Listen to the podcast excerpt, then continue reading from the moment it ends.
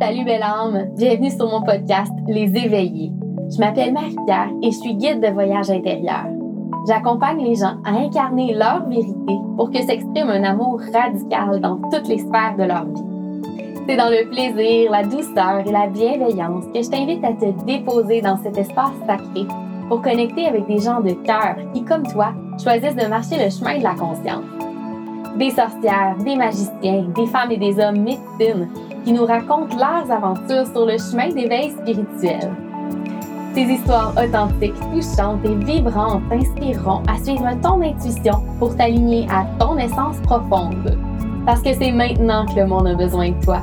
Merci d'oser le prochain pas. J'espère que cette écoute t'enchantera.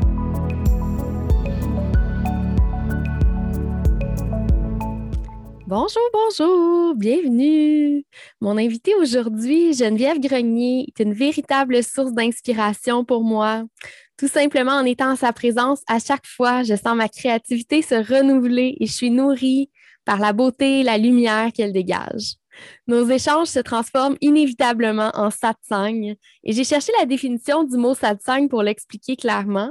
Ce sont des échanges de sagesse qui permettent d'être en compagnie du vrai en soi dans un espace de non-dualité. Donc, euh, ouais, c'est ça qu'on vit ensemble, des, des satsangs. On se retrouve avec le vrai qui est en, en chacune de nous. Donc, quand je vis une situation plus challenging, Geneviève est une bonne personne ressource à qui je peux demander de me shooter de la sagesse. Et vice-versa, je pense bien. Donc, son hmm. histoire est remplie de résilience et je, je, le sais entre autres parce que c'est la deuxième fois qu'on enregistre le podcast. Donc, merci à la technologie de nous permettre de nous retrouver encore plus souvent. Geneviève a été mon invitée spéciale lors de mes dernières retraites de yoga où elle venait nous régaler de ses kirtans tellement inspirants, ses beaux chants sacrés. J'espère qu'elle sera des nôtres lors des prochaines retraites. Elle nous le dira. Mais en attendant, j'ai le bonheur de te la présenter sans plus tarder. La voici, la voilà, Geneviève Grenier.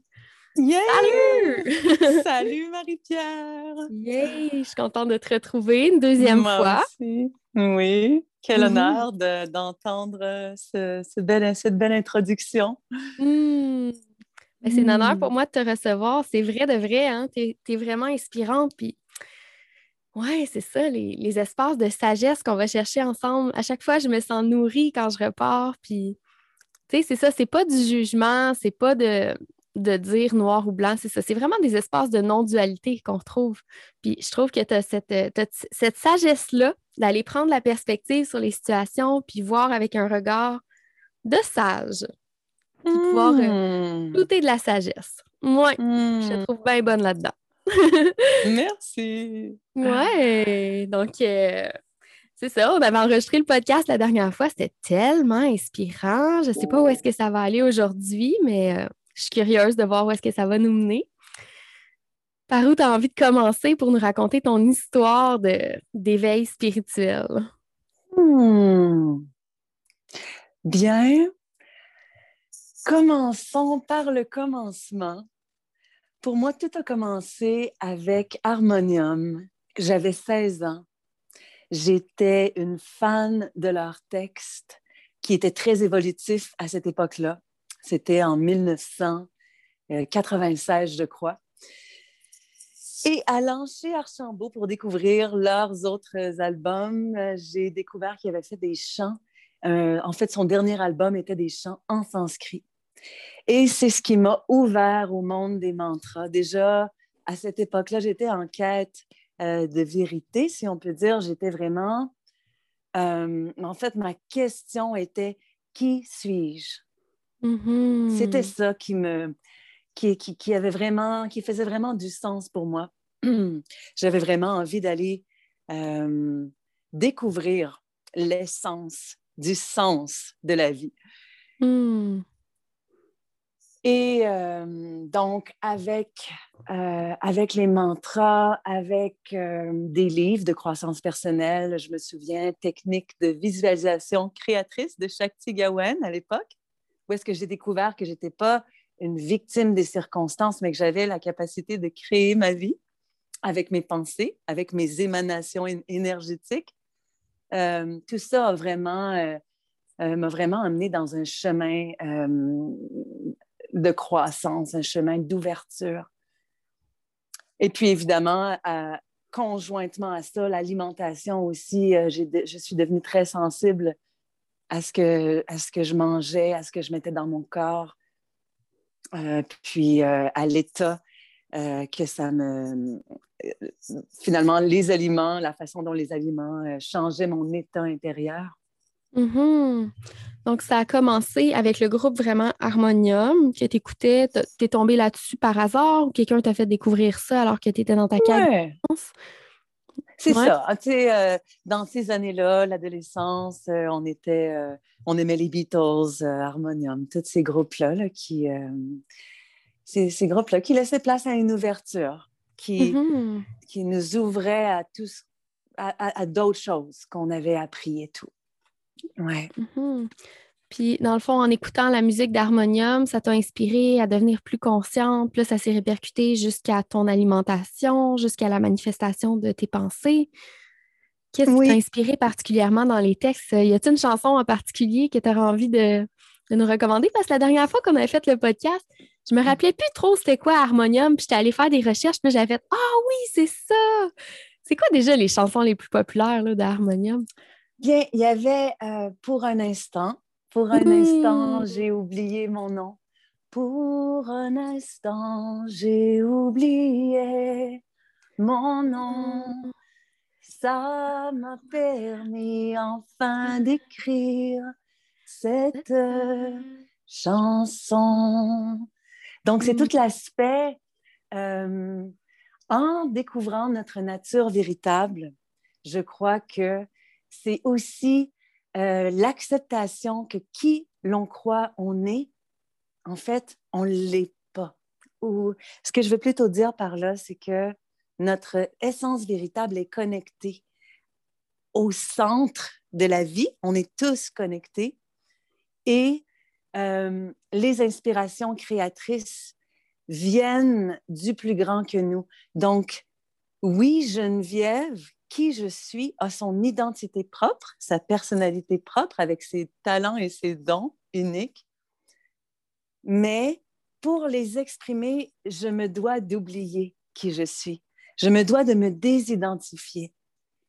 C'est tellement beau, j'arrête pas d'avoir des frissons. C'est tellement mmh. beau. Oui, mmh. donc j'ai oublié mon nom et ça m'a permis d'écrire cette chanson. Est-ce que tu avais déjà touché à cet état de flow-là quand tu écoutais cette chanson-là ou euh, ça t'a inspiré à y arriver? Oui, parce qu'au secondaire, j'ai eu la chance d'être dans une école de théâtre. Les trois dernières années de mon secondaire, on faisait du théâtre à tous les jours, puis on a même écrit une pièce de théâtre ensemble. Donc, et, j'avais commencé aussi euh, à composer de la musique à l'époque intuitivement.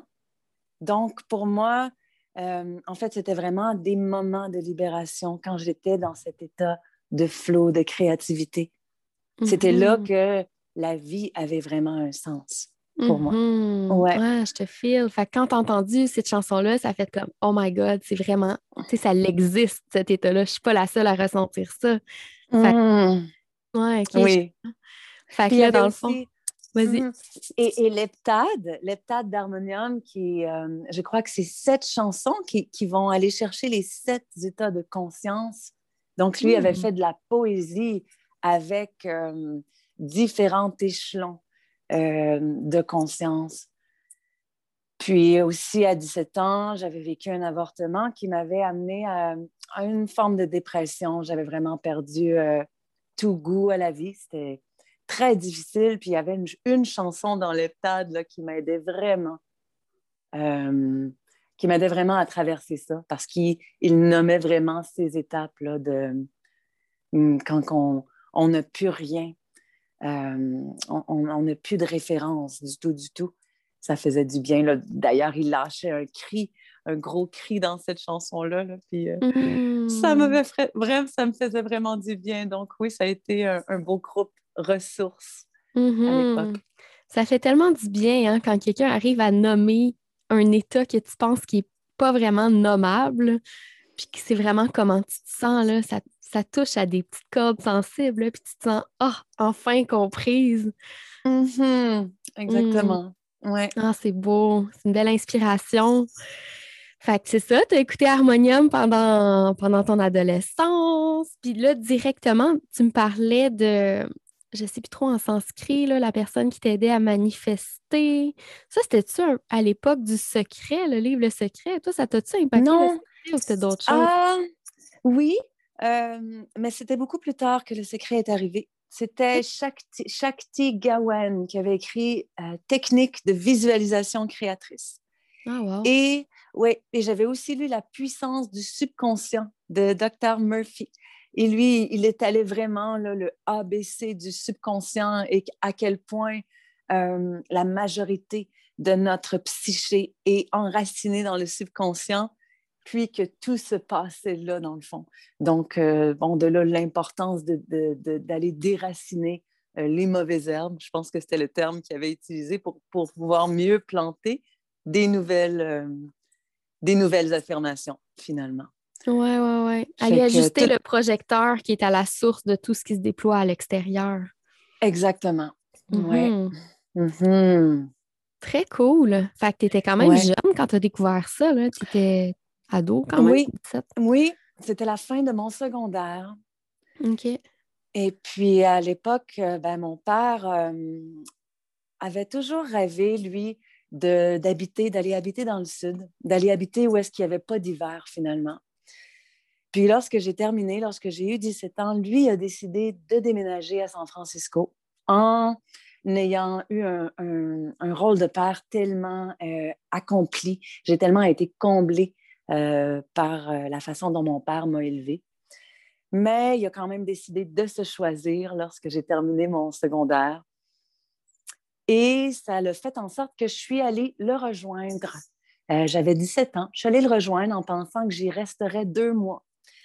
Donc, pour moi, euh, la fin du secondaire, c'était clair que je voulais poursuivre mes études en théâtre, mais je n'avais pas réussi à rentrer à l'école euh, à Saint-Hyacinthe, qui était une- un, un concentré de théâtre, parce que c'était justement la période de ma dépression, euh, d'avortement. J'avais vraiment pas beaucoup de charisme, j'étais pas affirmative. Hmm. Et c'est ce qui a fait que je suis allée rejoindre mon père pour deux mois. Euh, mais ça a été un voyage qui s'est étiré pendant dix ans. ça, Donc, finalement. C'est ça. Wow. Fait que Mais juste une années- chose, Dans le Mhm. fond, oui, j'avais pas réalisé, mais dans le fond, les raisons pourquoi tu avais touché à tout ça, harmonium, euh, la- l'alimentation, tout ça, c'est parce que ton père était quand même épi sur les bords là, pendant ton. qui t'éduquait pendant Mon ton père enfance. est- ouais, mon père était quand même euh, très. C'est un homme très rationnel, très groundé, euh, mais qui avait fait un cheminement intérieur lui-même. Je me souviens, euh, j'avais 13 ans, il me parlait du lâcher-prise. Puis à cette époque-là, je ne comprenais pas. Hmm. Il, il lisait, euh, lui avait eu à faire un, un grand travail intérieur par rapport à, à son vécu. Et puis, euh, donc, oui, on peut dire un petit peu hippie, sauf qu'il travaillait dans le milieu scolaire. C'est un homme très. Donc, il y avait vraiment un beau côté, euh, deux beaux côtés équilibrés. Hmm. Donc, dans la conscience, on peut dire. Hey, c'est tellement dans la chance, conscience. d'avoir un Oui. parent qui, qui est dans la conscience puis qui peut t'influencer. En parlant de lâcher, de lâcher prise à 13 ans, c'est vraiment un, un beau cadeau que tu as eu. Je comprends pourquoi tu as eu envie d'aller le rejoindre. Donc là, tu étais rendu à aller le rejoindre. Puis ça...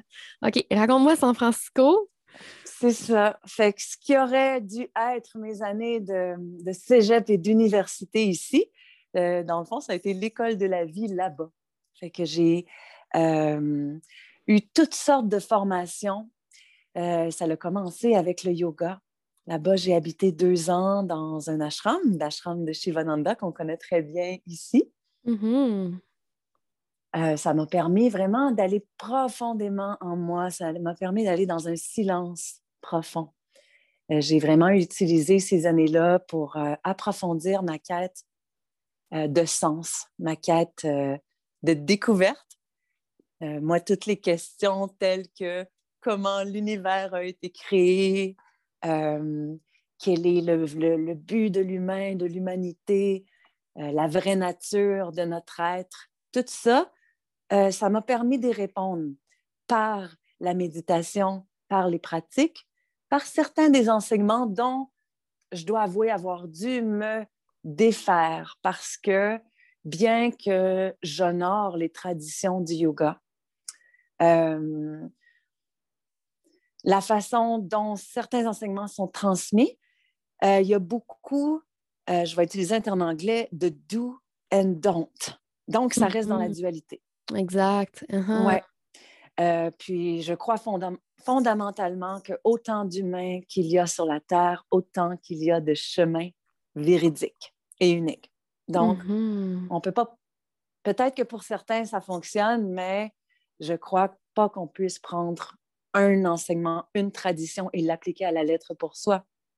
Parce qu'on est porteur de vérité et de créativité pour inspirer d'autres. Mais un amalgame, moi, en, tout cas, ça a été vraiment un amalgame de toutes les traditions que j'ai touchées. Je suis allée voir beaucoup le bouddhisme aussi.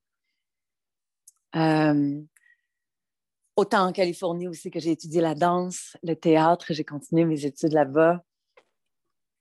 Le massage, c'est là aussi que j'ai fait ma formation. Oui. oui. je trouve ça vraiment nice ce que tu me dis parce que ça a été répondre à des questions qui étaient pour toi fondamentales sur le sens de la vie. Donc, comment tu as fait pour te détacher de cette espèce de. Parce qu'on pourrait dire que on pourrait tomber dans une espèce de dogme si on s'attache absolument à ça et qu'on le prend pour notre vérité. Qu'est-ce qui t'a fait revenir à toi puis te choisir, euh, te rendre compte que tu portais la vérité toi aussi? Euh, bien, tout à la fin de mon séjour au Shivananda, j'ai découvert une enseignante qui s'appelait Gangaji, qui, elle, avait habité en Inde avec Papaji, qui lui était un, disciple direct de Ramana Maharishi, qui était un sage silencieux. Euh, elle est revenue avec un message dans l'Occident elle était en Californie. J'ai eu l'opportunité de la rencontrer aussi. Le message qu'on est déjà libre. Donc, tous les enseignements du yoga, en tout cas de ce que j'ai appris, visent à, euh, bon, à ce qu'on fasse des pratiques afin d'atteindre un état spécifique. Des pratiques qui vont nous amener à la fin euh, à un état d'illumination. Mm-hmm. Et aussi la notion, euh, justement, qu'on a à euh, réparer quelque chose, qu'il y a quelque chose de brisé, puis qu'on doit le réparer. Et elle, c'est ça. Et elle, Gangaji, m'a aidé à changer la perspective, qu'on est déjà whole, déjà complet, déjà libre. Mm-hmm. Alors, ça euh, coïncidait, ma rencontre avec elle, avec la fin de mon séjour là-bas. Puis je dirais que les deux années que j'ai été là, eh bien, ça m'en a pris deux autres à me défaire de tous les concepts. Parce que bien que lorsque j'étais présente et que j'écoutais les enseignements, je faisais les pratiques, euh, j'étais consciente que je, n'étais pas d'accord avec tout ça, bien, j'absorbais beaucoup quand même. Puis, j'ai réalisé que je portais en moi beaucoup aussi euh, cette espèce d'idéal de la Geneviève parfaite, puis de la Geneviève euh, dans son idéal. Euh, ce que je veux dire par là, c'est que à chaque fois que mes actions n'étaient pas alignées avec mes idéaux, je me, je me martelais un petit peu. J'accepte. Mm-hmm. J'étais pas dans l'accueil. J'étais pas dans l'accueil de mon humanité. J'étais beaucoup mm. dans le hmm, je sais qu'est-ce que je devrais faire pour être alignée. Et puis si je le fais pas, bien là, il y avait une marge entre cet amour universel que je portais envers mon être, envers mon âme. Mm-hmm. Oui, je t'entends. C'est comme si, dans le fond, tu étais attaché à une espèce d'illusion de toi-même, de comment tu devrais être. Mm-hmm. Finalement. C'est ça. Au lieu mm-hmm. d'offrir cet amour à mon corps, à mes émotions, à ma psyché humaine, euh, j'étais en amour avec mon âme parce que j'adorais, j'étais inspirée par sa créativité, j'étais inspirée par ce qu'elle déployait. Mais euh, j'arrivais pas à accepter pleinement mon humanité. Donc, il y avait vraiment une marge. Et ça s'est manifesté à mon retour de la Californie en un superbe, maintenant j'oserais dire superbe, mais je dirais qu'à l'époque, ça a été très difficile. On m'a diagnostiqué, euh, ben en fait, ça c'est à la fin de mon séjour en Californie, je suis allée en Inde. L'Inde m'a... Euh, je portais l'Inde dans mon cœur, dans mon âme, dans, en fait, dans toutes les fibres de mon être depuis très, très longtemps. Donc, hmm. lorsque je suis arrivée là, j'avais l'impression d'être dans ma terre natale. J'avais l'impression d'être chez moi. Mm-hmm. Je comprends très bien le feeling. Et puis, autant que nous, en Occident, on a vénéré la technologie, autant que nous, on a vénéré, on a voulu aller euh, sur d'autres planètes, bien, eux ont mis leurs énergies dans le monde subtil. Eux, ils ont vénéré les archétypes divins, euh, ont, vénéré euh, l'être finalement. Autant que nous, on a vénéré l'action et le faire, eux ont vénéré l'être. Donc, d'arriver en Inde et de sentir de façon tellement palpable toutes les énergies subtiles, euh, ça m'a complètement chaviré, ça m'a complètement ouvert. Mais euh, j'étais pas assez grounded, j'étais pas assez enracinée. Donc, j'ai Ouais. Ça, c'était après ton séjour en Californie. Donc, tu avais passé 10 ans en Californie. Après ça, tu es allé en Inde. Oui. C'est ça. OK, directement après. Puis là, tu avais réussi à toucher des états où est-ce que tu connectais justement avec ton âme, puis tu étais attaché à ton âme. Fait que déjà, pour toi, c'était un, challenge pour toi de revenir dans l'humanité. Puis là, comment quand tu es arrivé en Inde, tu as encore plus touché d'une façon euh, régulière ou presque permanente cet état de connexion avec ton âme. Fait que là, je comprends que ça doit t'avoir déraciné encore plus. Ça t'a encore plus éloigné de ton humanité, c'est ça? Je comprends bien? Absolument. J'étais vraiment dans un monde. Euh, euh, je, me souviens aussi, je suivais euh, à chaque jour, j'allais dans des satsangs avec une dame. Je crois que ça s'appelait The Great Freedom Teaching. Mais je pense que c'est ça, une dame qui, qui était très sage, qui avait beaucoup de, sagesse à partager. Euh, et puis ça aussi, ça m'a vraiment, euh, ça l'a contribué à mon ouverture. Mais euh, ben c'est ça, j'ai complètement, dans un sens, perdu contact avec la réalité physique. Donc, je pense hmm. qu'il y avait encore les bribes des enseignements du yoga qui, qui nous, euh, qui, disait donc que, le but de la vie était d'atteindre cet état d'illumination. J'étais encore portée par ça. Et là, peut-être que, bon, on parle aussi d'ego spirituel à un certain moment, hein, où est-ce qu'on sent que mm-hmm. là, ça y est, on atteint euh, des états supérieurs et tout. Mm-hmm. Toujours courir après quelque chose, finalement, jamais être capable de se satisfaire de ce qui est là. Ouais, Mm-hmm. C'est ça. Intéressant. Puis comment ça s'est manifesté pour toi quand tu dis que tu t'es détaché complètement de, comment tu as dit ça, de, ta forme physique? Bien, je n'aurais pas jusqu'à dire complètement détaché de ma forme physique, euh, mais euh, j'avais l'impression de vivre dans un film. J'avais l'impression que tout était orchestré.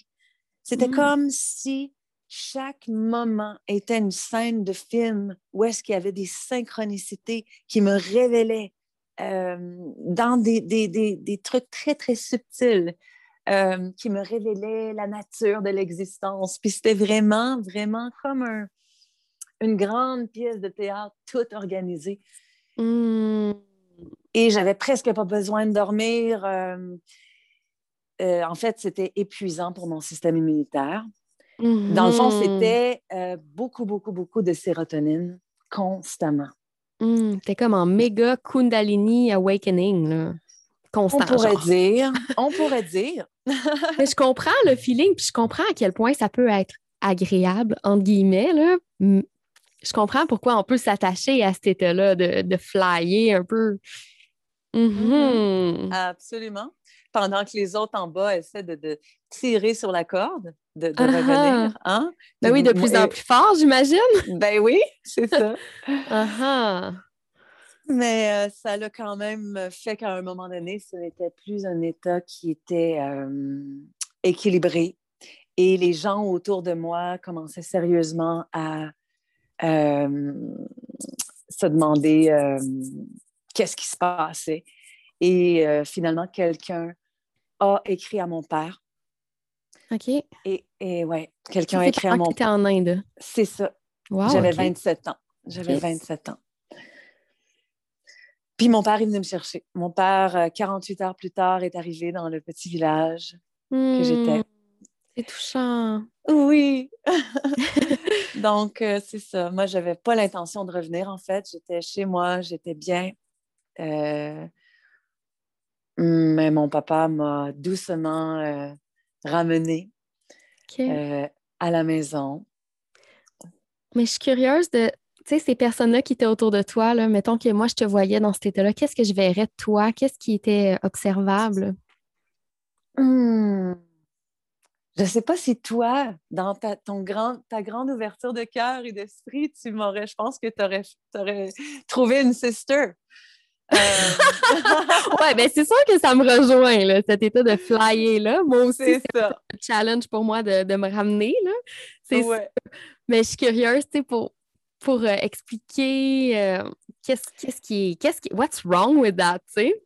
Ben, il faut aussi comprendre le contexte en Inde des femmes qui ne sont pas tous acceptées dans leur état libéré. Donc, moi, j'allais danser sur les temples, j'allais chanter, j'allais, je dérangeais. Il y a une chose, je mmh. dérangeais un peu la communauté indienne de par ma façon d'être euh, très euh, expressive. Euh, je ne sais pas à quel point mes propos, je ne sais pas de quelle façon mes propos étaient dérangeants, mais je sais que j'étais très, très expressive. Euh, puis peut-être que euh, tout ce que je disais, euh, je me souviens, à l'époque, je n'avais pas Facebook, j'écrivais des, courriels. Et puis là, j'écrivais toutes sortes de choses sur la vie, mais peut-être que c'était un petit peu décousu. Donc, peut-être que mes phrases n'étaient pas tous complètes, puis que j'en commençais d'autres. OK, OK, OK. OK. t'envoyais ça à tes amis au Québec. Euh, oui. OK. Ça. Toi, dans le fond, tu te sentais, oh mon Dieu, j'ai tellement d'affaires à vouloir partager, mais tu avais de la misère à le faire descendre puis l'amener d'une façon digeste dans la matière. Voilà. OK, OK, OK. Ouais, Mais en fait, c'est ça. Quand mon père est venu me chercher, j'ai quand même eu droit euh, à des recours psychiatriques à mon retour. Euh, mon père habitait en Europe à cette époque-là, donc il m'a, euh, il m'a amené, il m'a mis dans un avion pour que j'aille à Sherbrooke chez ma mère. Ma mère, elle habitait à Sherbrooke. Là, c'est sûr qu'on est en 2007. En 2007, à Sherbrooke, il ne se passait pas grand-chose. et je ne connaissais personne. Hmm. Moi, j'arrivais quand même de 10 ans en Californie où est-ce qu'il y avait, c'était un milieu expansif, un milieu où la croissance personnelle était quelque chose de très normal. Hmm. Et là, j'arrivais dans un village, une ville qui était plutôt euh, euh, conventionnelle, je ne sais pas si c'est le mot, qui était très... Euh, c'était pas encore ouvert comme ça l'est aujourd'hui, en 2007. Mm-hmm. Dur retour à la réalité. Dur retour à la réalité j'ai été euh, vraiment. Euh, ouais, ça, ça, ça, a été. Euh, en fait, au bout d'une semaine, ma mère m'a emmenée à l'hôpital parce que j'étais. je n'étais pas capable de me suivre du tout, du tout. Là, ce qui est dur à savoir pour moi, c'est est-ce que c'est mon environnement qui n'était pas capable de me gérer? Puis qui a fait en sorte qu'on m'a amené à l'hôpital, ou, euh, ou c'était simplement moi qui étais vraiment déséquilibrée. C'est sûr que euh, c'est sûr qu'en arrivant à l'hôpital, on m'a médicamenté. et que je n'ai pas eu le choix.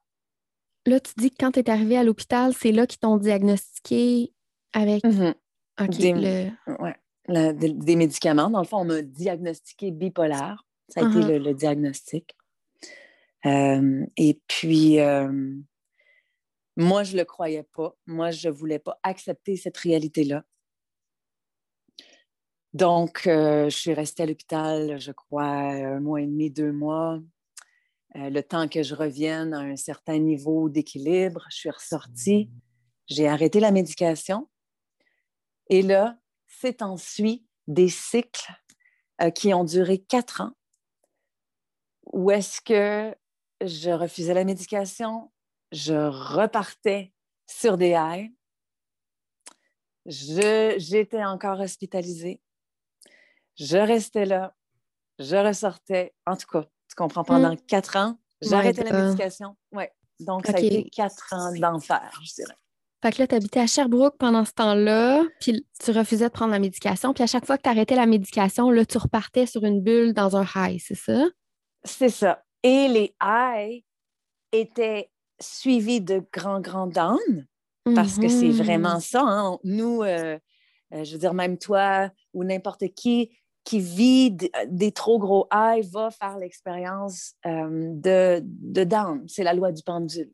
Mhm. même, euh, donc, étant donné que les highs étaient très, très grands, ben les downs, eux, c'était, pour moi, c'était la mort. C'était la Wow. mort. Ouais. Je, je, ouais. Fait que dans le fond, est-ce qu'à cette époque-là, tu t'es rendu compte que les États que tu avais touchés en Californie, en Inde, alors que tu étais vraiment dans le milieu spirituel, c'était des États que tu étais capable d'atteindre par toi-même et en même temps que ça pouvait être quelque chose de, de dangereux d'une certaine façon? Bien, je vais prendre l'ana- l'analogie de l'arbre. L'arbre euh, a des racines qui vont euh, dans le sol. C'est ce qui lui permet de faire grandir, de, de continuer de grandir vers le haut, de prendre de, l'expansion, de l'ampleur et que ses branches puissent aller vers le ciel.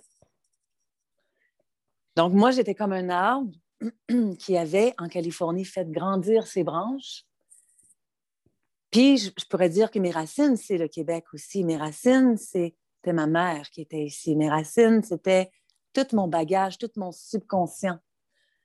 Donc, quand on a des éveils spirituels et qu'on commence à méditer puis à faire du yoga, mais qu'on ne va pas dans notre subconscient, dans notre psyché, dans nos traumas, dans Ouais. nos blessures, on le shadow work, le shadow work, le fameux shadow work. le merveilleux shadow work,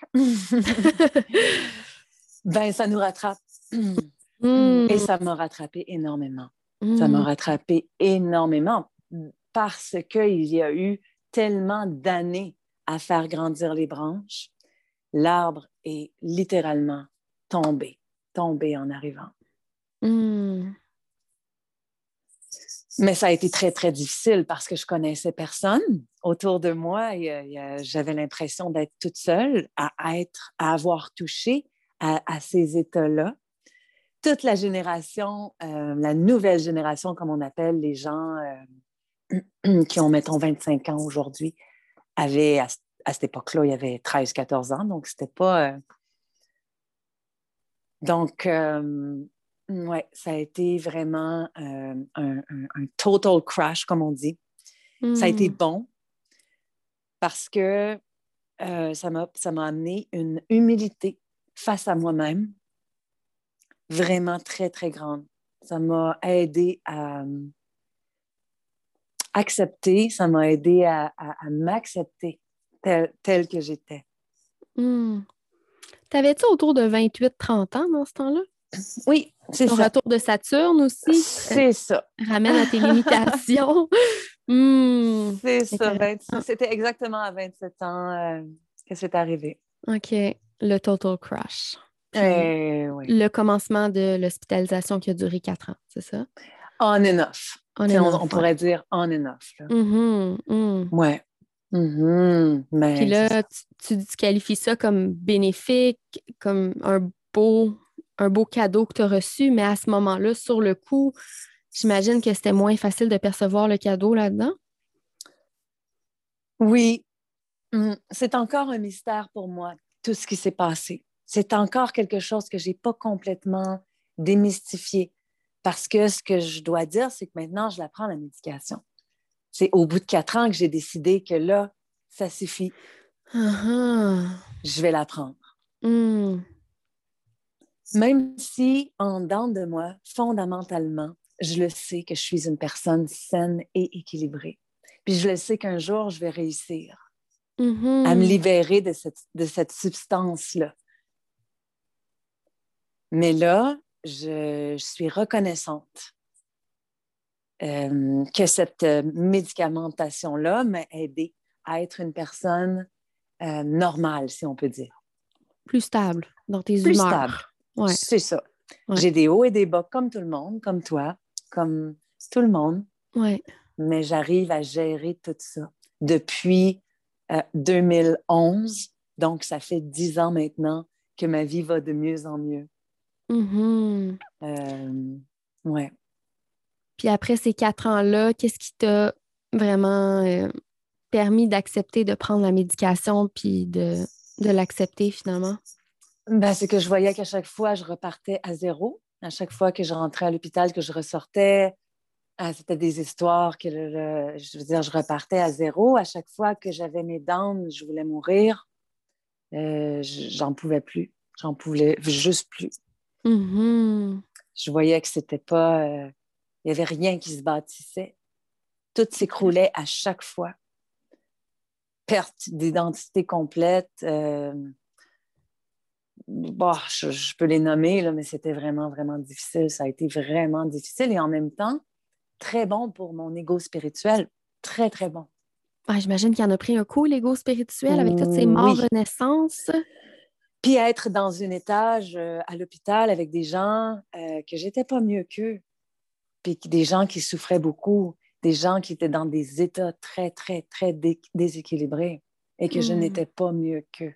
Pas parce que je hmm. revenais de la Californie avec tous mes super enseignements. Euh, mmh. rien. pour moi, j'étais au même niveau qu'eux. Mm-hmm. Donc, mm-hmm. est-ce que c'est là que tu as eu la, la compréhension finalement qu'on est tous un, on est tous la, même chose finalement, que tu n'as pas à courir après la lumière pour euh, devenir plus, que... Ouais, on est, on est, tous pareils finalement d'une certaine façon. Vas-y. Ouais. Je pense que notre compréhension de qu'on est tous un euh, continue tout le temps de s'approfondir parce que oui, dans les enseignements yogiques, dans tous ces enseignements-là, on a cette compréhension-là aussi, mais en même temps, pas viscéralement. Puis je pense je pense que oui, euh, le fait euh, d'avoir euh, retourné vraiment dans, des états très, très basiques, vraiment très lourds dans la matière.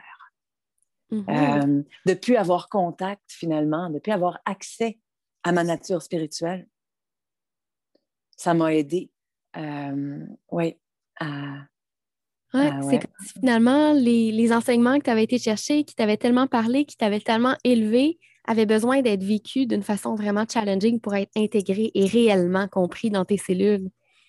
Absolument.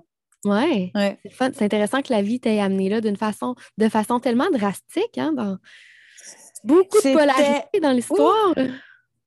Ça a été là. J'avais l'impression d'avoir monté le mont Everest pendant dix ans puis que dans une nuit, en une nuit, qu'on m'avait pris puis qu'on m'avait lancé en bas. Wow. C'est vraiment ça. que j'ai eu l'impression. Hmm. Fait que, ouais, ouais. ça a été euh, un beau défi. Effectivement, j'imagine. Puis là, euh, OK, fait que là, tu as commencé à prendre la médication, puis là, tu as senti que tes racines commençaient à pousser après que tu aies pris la médication, tu as commencé à plus te grounder, rester dans une certaine stabilité.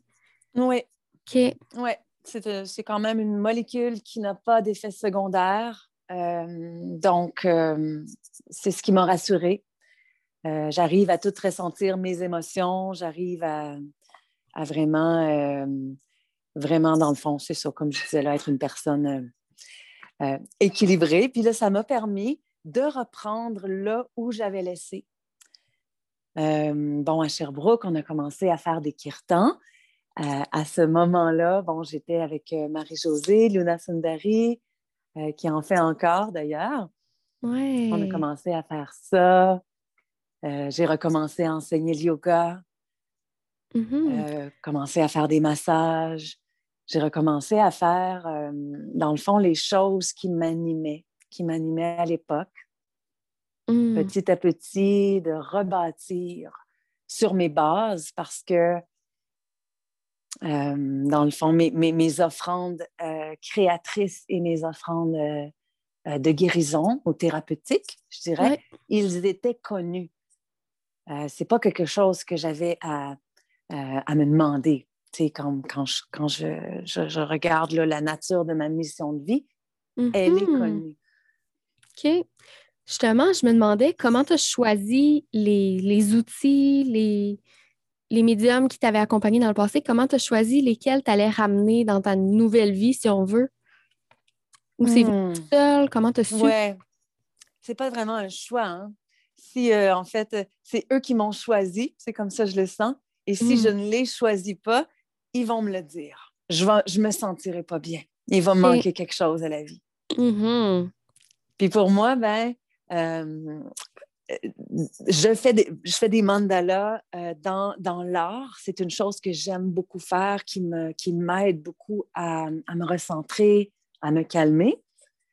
Fait que, fait que j'aime utiliser euh, le mandala comme analogie pour exprimer un petit peu ma vie. Puis je pense que chaque personne peut regarder sa vie comme un mandala, où nous sommes au centre de notre propre mandala. Il y a des rayons, il y a des, des pétales, si on peut dire, qui représentent les différents volets de notre vie, de notre expression. Et c'est à nous de les identifier.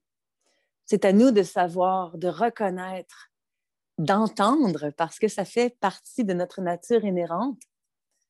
Alors, c'est à nous d'entendre quels sont ces pétales, quels sont ces rayons à laquelle je peux, je peux m'exprimer. Donc, pour moi, ça va beaucoup à travers euh, l'art, à travers la créativité, la musique, la danse, euh, euh, l'art. Fait qu'il y a tout l'aspect créativité et il y a tout l'aspect guérison aussi. Le yoga, le massage, ça, ce Mm. sont deux principaux pour moi. Donc, euh, je trouve que c'est beaucoup à gérer des fois. Toutes ces facettes de mon expression parce que je pourrais jamais en choisir juste, juste une.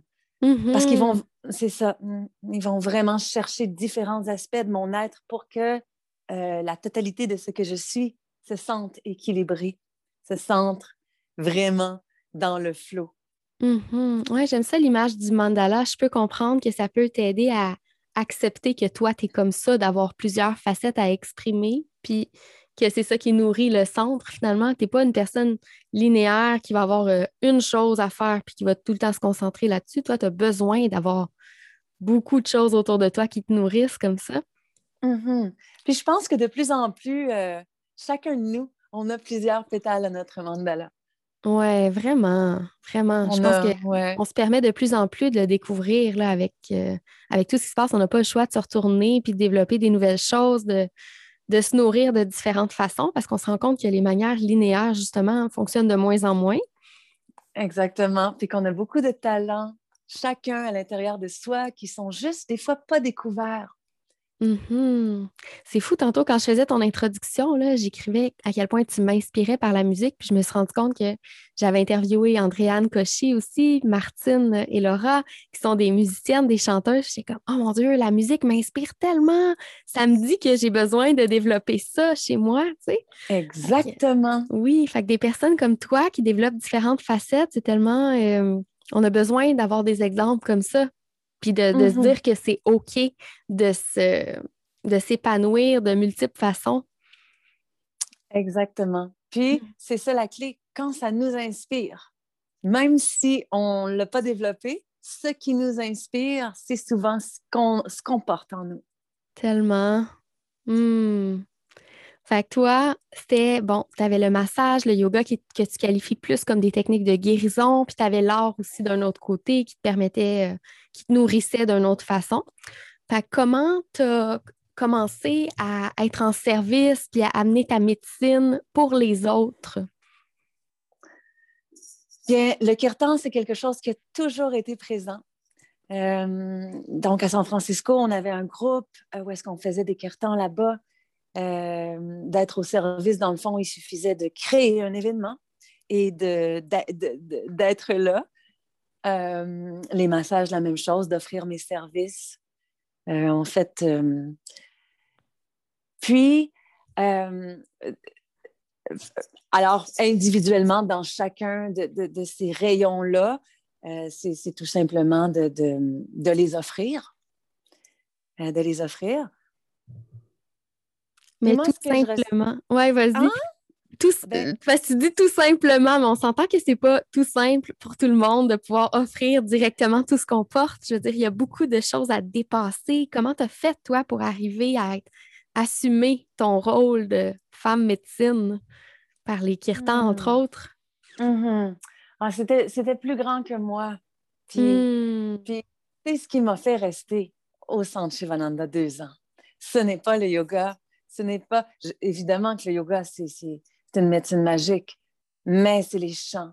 Pour moi, les chants, cette façon de communier avec la vie par le son, par le souffle, cette façon d'entrer en méditation, dans la célébration, euh, c'était uh-huh. vraiment pour moi complet. Puis après ça, de pouvoir le faire hors euh, du centre, dans des contextes un peu moins austères aussi.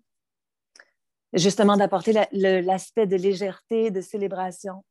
C'est hmm. quelque chose de vraiment euh, qui, qui s'est fait de façon naturelle, je pourrais dire. C'est sûr qu'il y, a des résistances d'accepter et que j'en ai encore. Parce hmm. que je, sens que j'ai d'autres, beaucoup d'autres projets à mettre au monde, euh, dont l'intégration de toutes ces formes d'expression en un. Hmm. Pour le moment, je les sens euh, un peu dispersées et j'ai envie de, de, de, mettre un beau cercle autour de mon mandala, de, ramener ça dans une unité. Mm-hmm. Contenir l'énergie pour qu'elle se dirige vers le centre. Exactement. Qu'elle soit encore plus forte. Mais quand on mm-hmm. on santé, en tout cas dans tes kirtans, on te voit complètement traversé là, par une énergie divine. Puis ça me fait penser justement à la chanson d'Harmonium. Pour un instant, j'ai oublié mon nom. C'est tellement ça qu'on voit toi quand tu chantes. Tu es complètement dans, dans un autre état. Hmm. Tellement beau. c'est tellement vibrant. Puis ça nous fait toucher. Mais en tout cas, moi, je vais parler pour moi, ça me fait toucher à cet état-là en moi de j'ai oublié mon nom, puis ça m'amène ailleurs. Là. Ça me connecte avec quelque chose de plus grand. Puis les chants aussi ont une vibration. Là. Les chants que tu choisis ont vraiment une vibration élevée, tellement puissante, qui nous rassemble. Hmm. Tellement. C'est mon, comment dire, je me vois pas en le faisant, puis le, fait que tu le nommes, puis que ça te, ça te, toi, tu le ressens et que ça t'amène dans cet espace-là, c'est mon plus grand cadeau. C'est mon plus grand cadeau. Mm-hmm. Ah ouais, c'est magique. C'est complètement magique. J'ai tellement hâte à la prochaine fois juste de, te voir puis d'en parler. Je suis comme, ouh, j'ai hâte. Donc, euh, OK, puis c'est as-tu accompagné une, euh, une, transformation en particulier là, qui t'a marqué, que tu as rencontré une personne, tu l'as vu à un endroit, puis euh, tu l'as aidé à toucher justement cet espace-là dont on parle, puis tu as vu quelque chose de complètement différent après, là, de A à B. Là? Hmm. C'est un exemple de ça? Wow. Dans peu importe le niveau de, partage, pas nécessairement dans le kirtan, ça peut être dans les massages, ou c'est ça? Oui, oui, grâce à ta médecine, puis c'est ta présence là, qui est une médecine, c'est pas tes outils. Mm-hmm. C'est sûr que je, je, crois que ça arrive souvent dans, mes, dans les massages, lorsque les gens, je touche beaucoup les gens de la matrice, les gens qui viennent me voir. Et c'est mon désir aussi de ne pas seulement affecter les gens de la communauté, parce qu'on est tous déjà là. C'est mon désir d'aller reacher euh, euh, dans les gens qui n'ont pas idée de ce qui se passe entre nous. OK.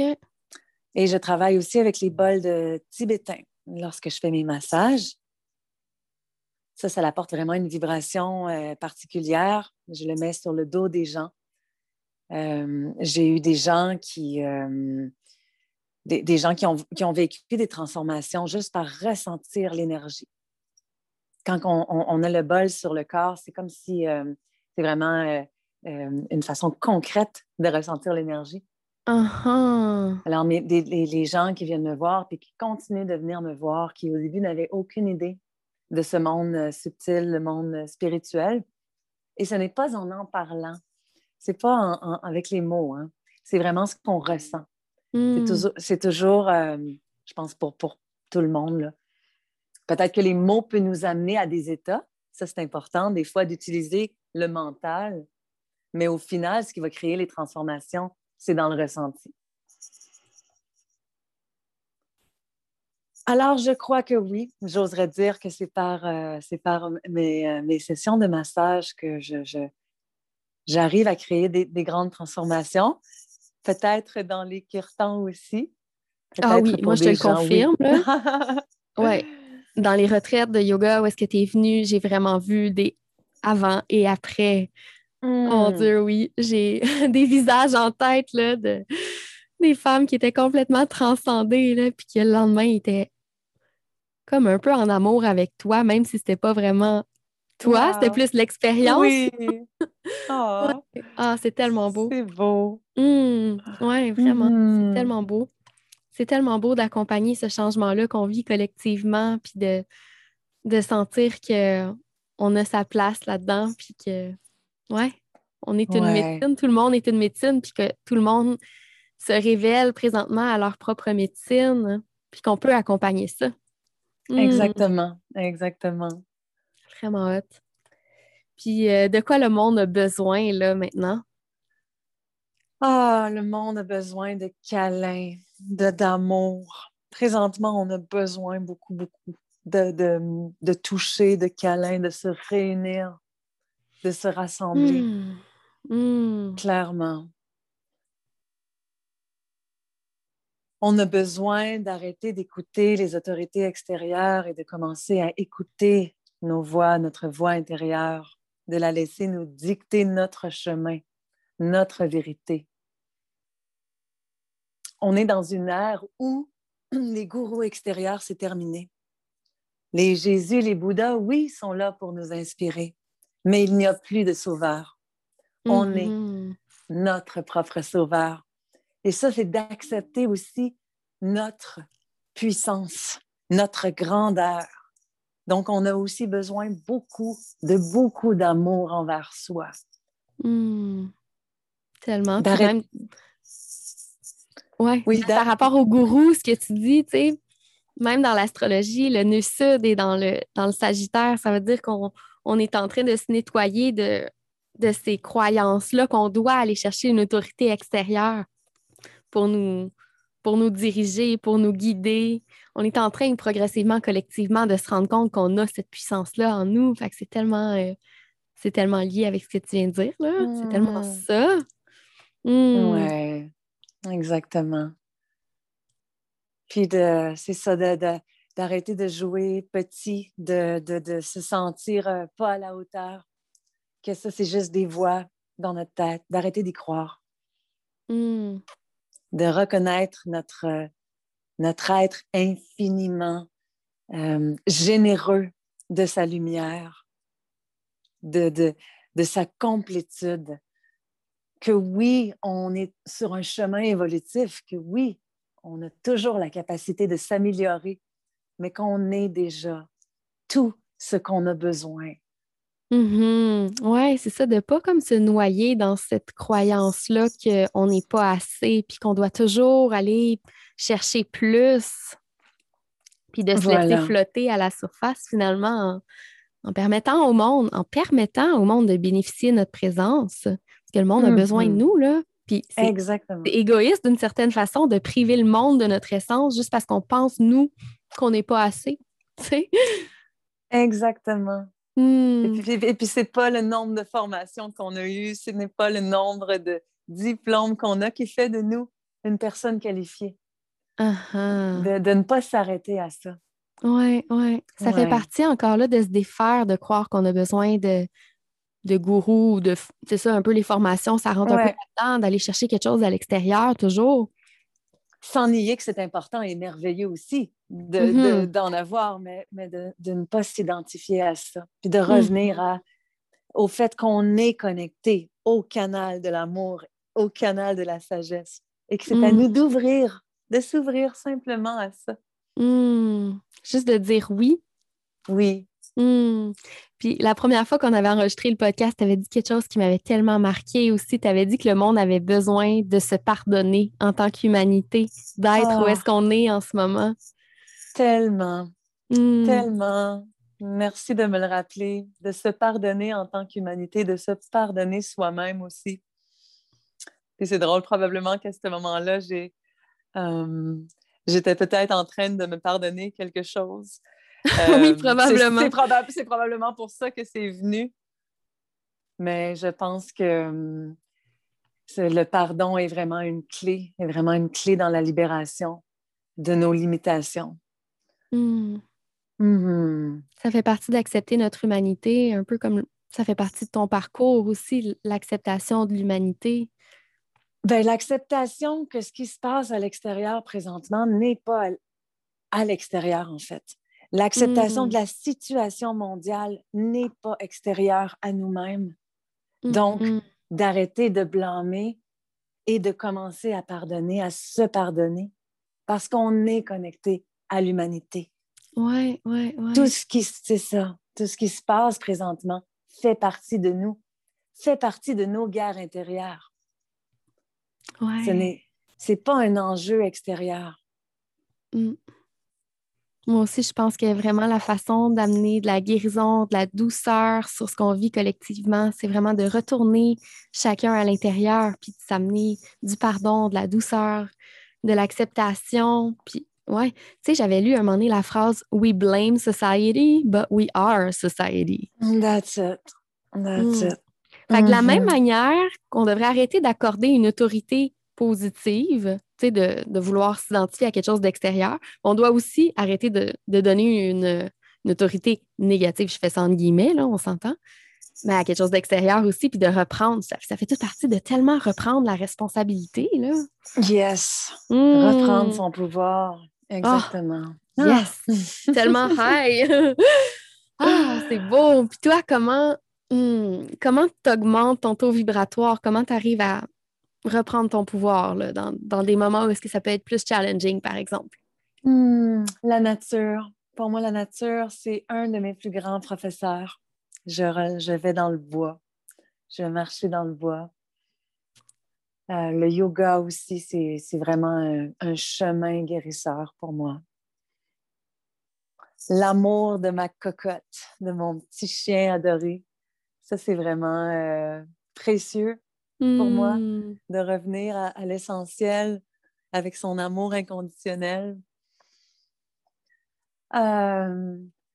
créer, euh, transmuter mes émotions négatives dans la créativité, c'est souvent une belle façon de revenir lorsque je me sens, je sens des triggers qui viennent de l'extérieur.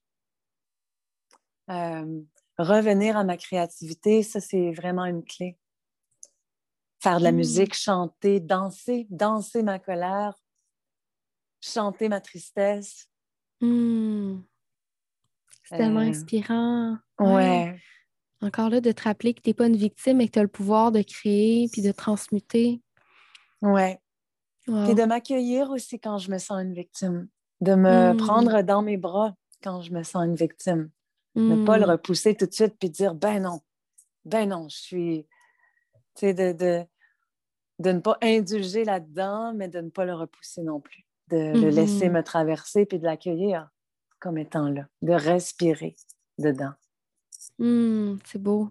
Oui. Mm-hmm. Ouais. On voit que c'est euh, une partie de ton chemin qui est vraiment euh, intégré et que tu arrives à bien transmettre, je trouve. Cette, hmm. cette partie-là d'acceptation, autant de la lumière que de la noirceur. De plus en plus. Je hmm. dirais de plus en plus. Ah, c'est beau. Pas à 100% mais euh, ensemble, en se le rappelant aussi. Tellement. On est là pour ça. C'est ça. Mm. Mm. Puis j'ai envie de, de closer avec euh, le diagnostic que tu avais eu, euh, les médicaments, tout ça. Comment ça te sert, cette expérience-là, aujourd'hui, quand tu regardes en arrière? Là? Comment ça me sert? Bien, ben, ça a été beaucoup de souffrance, ça a été beaucoup de... Euh, euh, oui, beaucoup de souffrance. Donc, ça me permet maintenant d'accueillir les gens dans leur, dans, dans leur souffrance. J'ai cette capacité, je crois, d'accueillir les gens dans leur grande lumière autant que dans leur grande noirceur. Et ça, je mmh. trouve ça très important.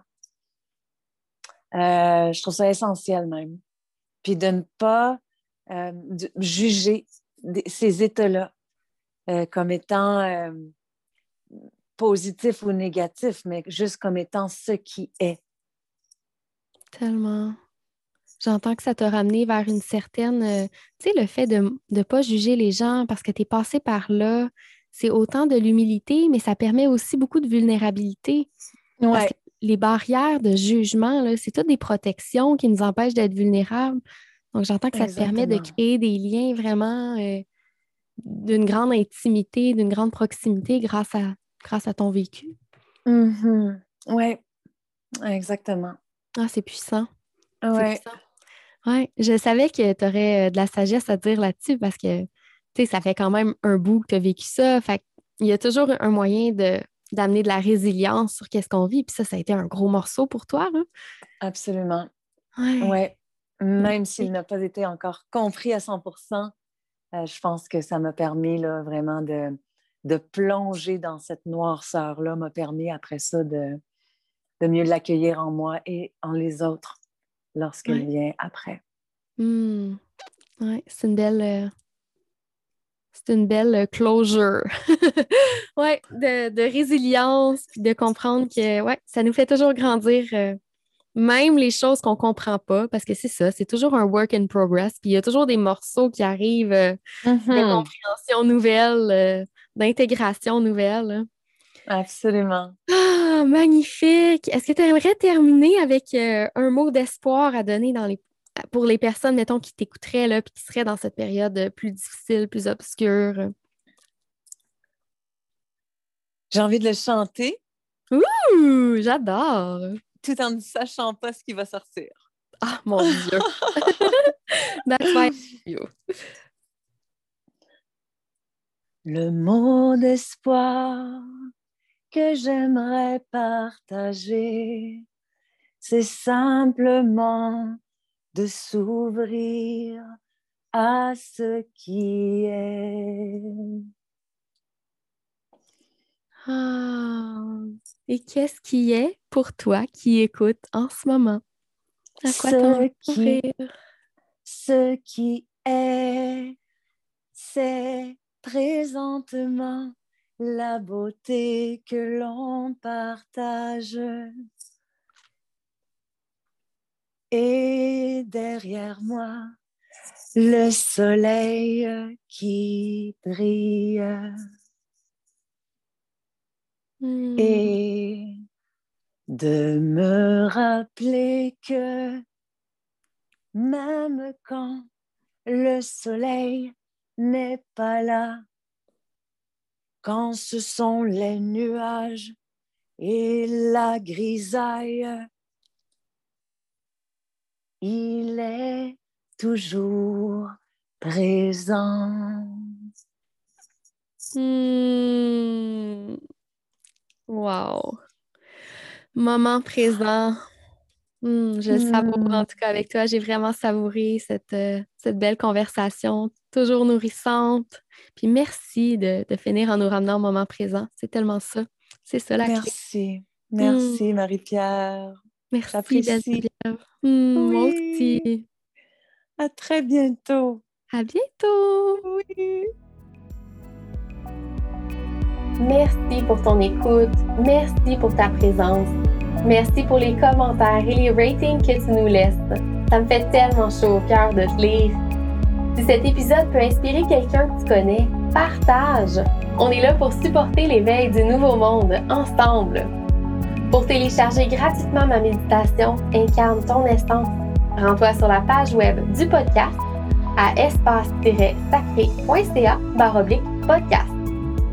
J'honore cet espace en toi de paix, d'amour et de joie. J'honore cet espace en toi qui est le même en moi. Nous sommes un, nous sommes une. Namaste.